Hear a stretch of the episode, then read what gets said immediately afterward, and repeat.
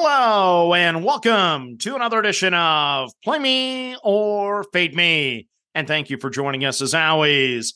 Well, no card for me here on Friday. I was traveling once again on Thursday. Didn't have an opportunity to put anything together. I'll have a big card here in college football for Saturday in just a moment. But let's rewind to Thursday real quick.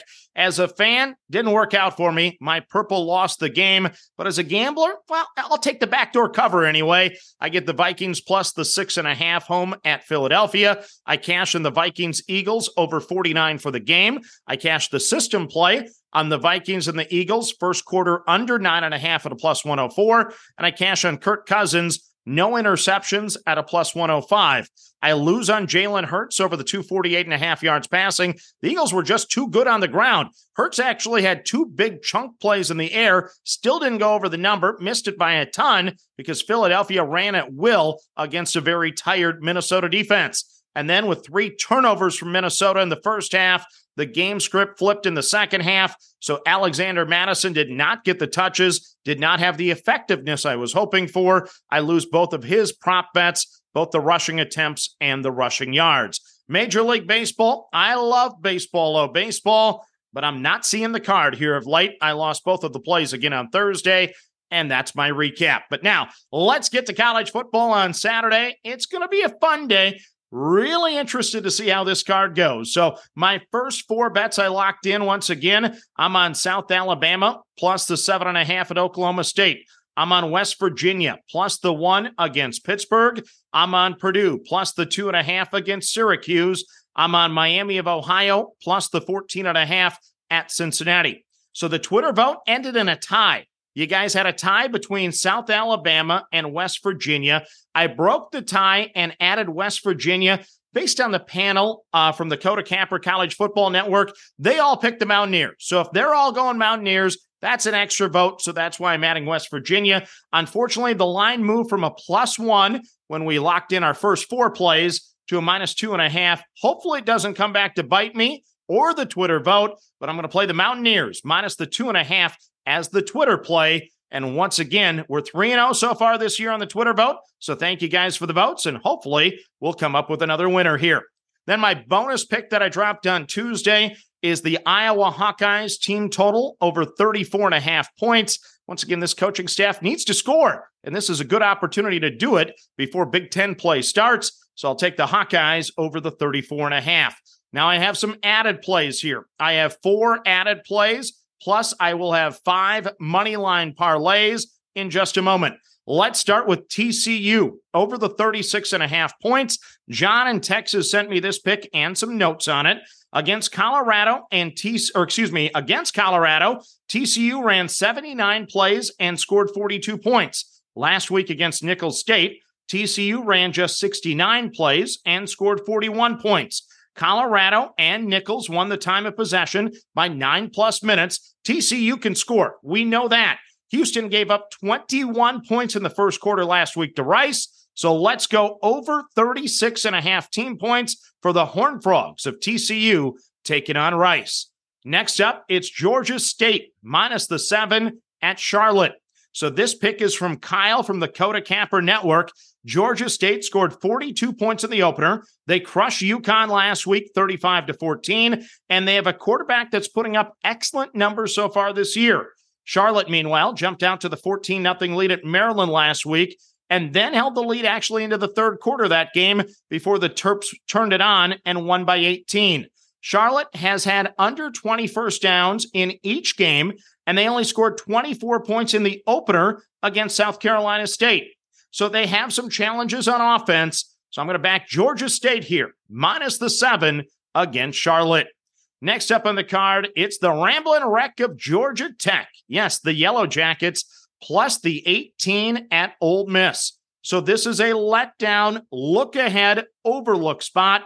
Ole Miss rallied to win a road game last week at a ranked Tulane. Then they have a trip next week to Alabama. So they might get caught overlooking Georgia Tech after beating them forty-two to nothing last year as a seventeen-point favorite.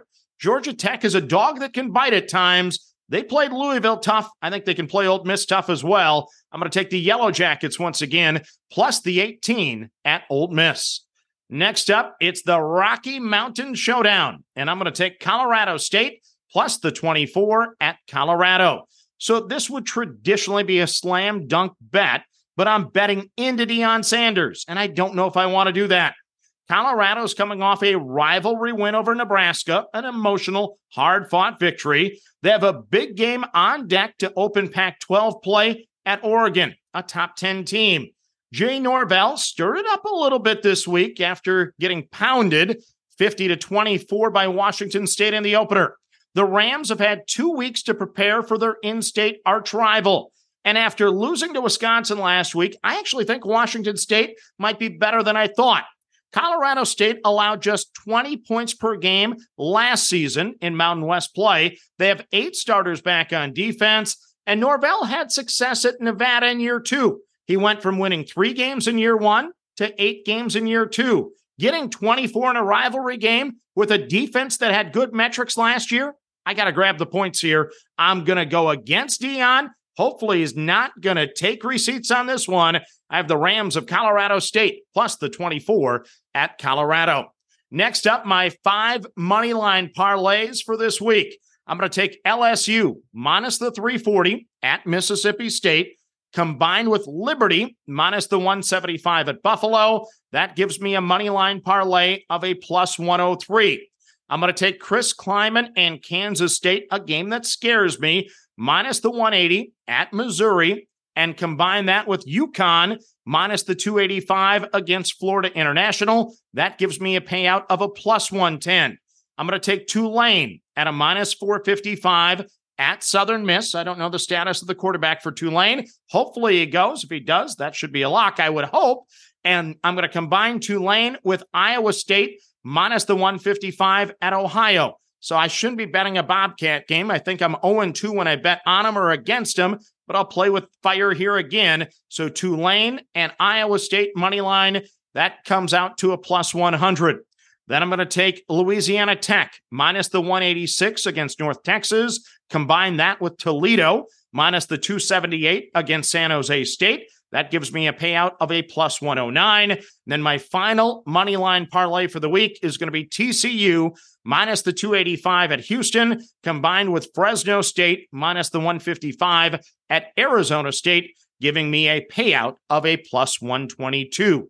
So that is my college football card for Saturday. No Major League Baseball on Saturday. I'll take a couple more days off.